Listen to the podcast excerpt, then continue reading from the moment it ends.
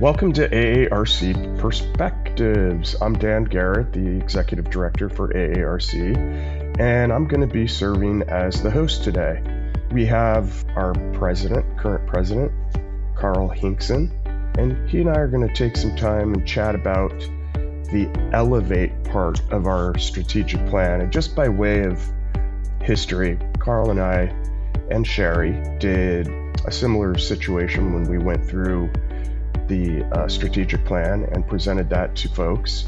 Um, and if you'll remember, our strategic plan has a number of initiatives, but specifically we nail down engage, elevate, advocate, educate, and organize.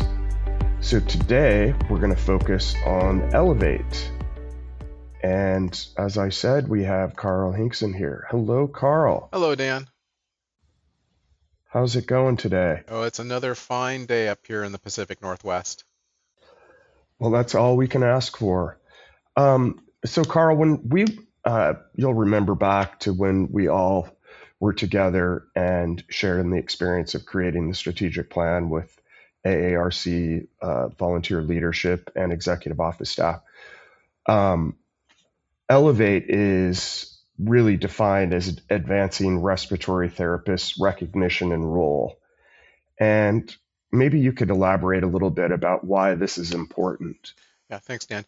I think uh, especially when we were doing the strategic plan, um, there is a, a feeling, I think, amongst the profession that respiratory therapy um, lacks recognition in the kind of within the healthcare field itself, and within the general knowledge of the, the populace.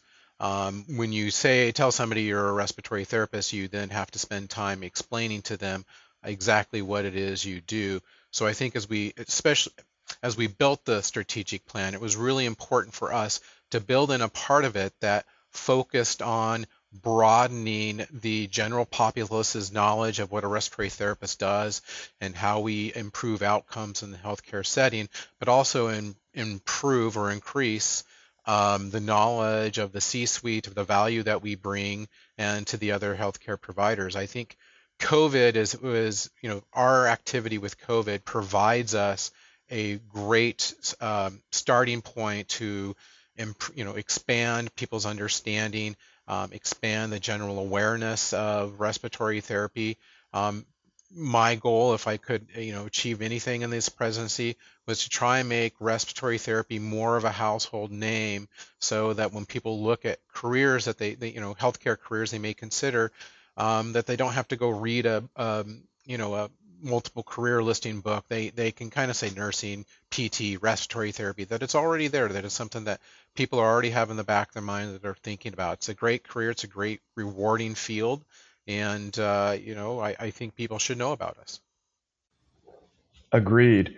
I also know that just since I have arrived here, uh, coming up on a year in May, uh, right after I came on board, we, as you know, engaged a P R firm, and we have been going at it uh, since we engaged with them. And their focus is really to put R Ts out in the public eye, changing lives, saving lives, and making impacts, making uh, significant impacts in the communities in which they serve. Um, so I think we've, we've been able to demonstrate that through human interest stories too, which is great, um, particularly with the football player that was injured recently. Uh, the R T was prominently uh, put out there and received actually national attention. Um, so, you know, unfortunate, an unfortunate situation, but the R T part of it stood out. So I think members can feel good about that. Um, one of the things that uh, we had also as part of this was the A P R T and how that sort of fits into this. Maybe you could elaborate a little bit on that, Carl. So the, the where the A P R T fits in into the elevate is we look about um, respiratory therapy Uh, we need to expand the role of the respiratory therapist to outside of the four walls of the hospital. Um, and we've long sought an ability for respiratory therapists to advance their careers in, in a more, say, prominent or, or more influential um, role. And so the advanced um, practice respiratory therapist is a, a longstanding goal of ours. That, you know, if we get our foot in the door and we establish it as a valuable um, part of the healthcare team, uh, we can make a sort of a terminal career path for respiratory therapists. Uh, we often, I know probably a half a dozen respiratory therapists who've moved on to be P As. I used to work with a lot of nurses in the I C U that would move on to become nurse anesthetists. Um, we want to make a position within the, the, the umbrella of respiratory therapy that is seen as a sort of a, a terminal degree or terminal career point, aside from just teaching or being a director in a hospital like I am. And I think that we've made some, some good progress. Um, we've have, we have one program in the United States. Um, I think we're making great progress, um, you know, some of which we, we, we don't, we're not talking about. Um, but there is some progress that's been made on making this so that when we talk to people who want to be a respiratory therapist or respiratory therapists who are frankly um, tired of what they're doing in the hospital, that there is something else that they that is um, looks attractive to them for them to want to move into. One other thing that I wanted to engage with you on is our work with what used to be the tripartite, which is now referred to as the Respiratory Collaborative, which is uh, the three organizations, A A R C, N B R C, and CoARC. Uh, and I'm sure everybody in our in our uh, audience is aware of those organizations, so there's no need to go into all of that. But uh, we've talked about the More R Ts campaign and specifically how we're going to use it to target Uh, C-suite. We'll use that as also part of the, the campaign. But uh, this upcoming year, we really have a lot of work to do in that space. And the collaborative is meeting uh, next month to kind of chart out how we continue to elevate uh, the profession through the More R Ts campaign.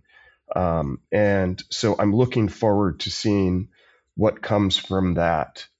Um, So, and, and Carl, I would ask you, don't you uh, probably are in agreement with me that the way that the More R Ts campaign is going to be successful is to engage uh, our state affiliates and our entire membership to really get behind this? Uh, I agree. I, I think everyone is feeling the, the pinch of the understaffing challenges or the staffing challenges that we are facing in, in the United States. And really kind of the long-term solution is to uh, get people to cycle through um, respiratory therapy programs. So the More R Ts campaign, um, in our collaboration with the N B R C and CoARC, really is focusing on getting um, a couple of tentacles. I think, you know, one of the main ones is getting people into the into the field to begin with. Um, and so that's mm-hmm. kind of the, the More R Ts. And, and so you when you go to the website, there's the videos of people um, talking about being an R T and, and, you know, really kind of highlighting the strong points of the of the profession, uh, what the work entails, um, but, you know, really needing um, everyone to kind of get on board with this, um, to, you know, share their videos. There's a lot of, I think, TikTok videos that uh, we've seen students make that, you know, could get uh, better amplification. Uh, But everyone doing this at the local level, I mean, most people aren't going to watch a, a national commercial and decide to go into R T. They're probably just going to be based on an interaction they had with somebody else that either is an R T or knew an R T or they were a patient. So we really want some of this to be, or we need a lot of this to be at the grassroots level. And then the affiliates are a natural, um, you know, extension of that. They're, they're affiliated with the A A R C. Um, it's a collaborative organization. Um, so there's a lot of uh, chances there for us to utilize our state affiliate partners to kind of get the message out and how great we are and, and to get those, those programs full. Absolutely. And the onus is also upon us to make sure that our affiliates have the proper tools and messaging necessary around this campaign so they can use it in their communities. And uh, that's one of the great things of what we're doing here at the executive office, is really equipping our affiliates to to tell a consistent story, the R T story, about, you know, building the profession, the relevance of the profession within the context of healthcare delivery, and the important role that uh, respiratory care plays. So uh, I'm excited for what the year has ahead for us. It should be a good year. Yeah, I think our, our future is uh, looking pretty bright if we can get through some of the, get over COVID and get through some of the tough patches. I think that uh, the profession has uh, made a statement through COVID of our importance to the, you know, the U S population and to healthcare. And if we capitalize that, we can really strengthen um, respiratory therapy going forward. Agreed. So I look forward to uh, having future conversations with you about the strategic plan as we kind of look at each one of our pillars. Uh, so I think we'll wrap up here.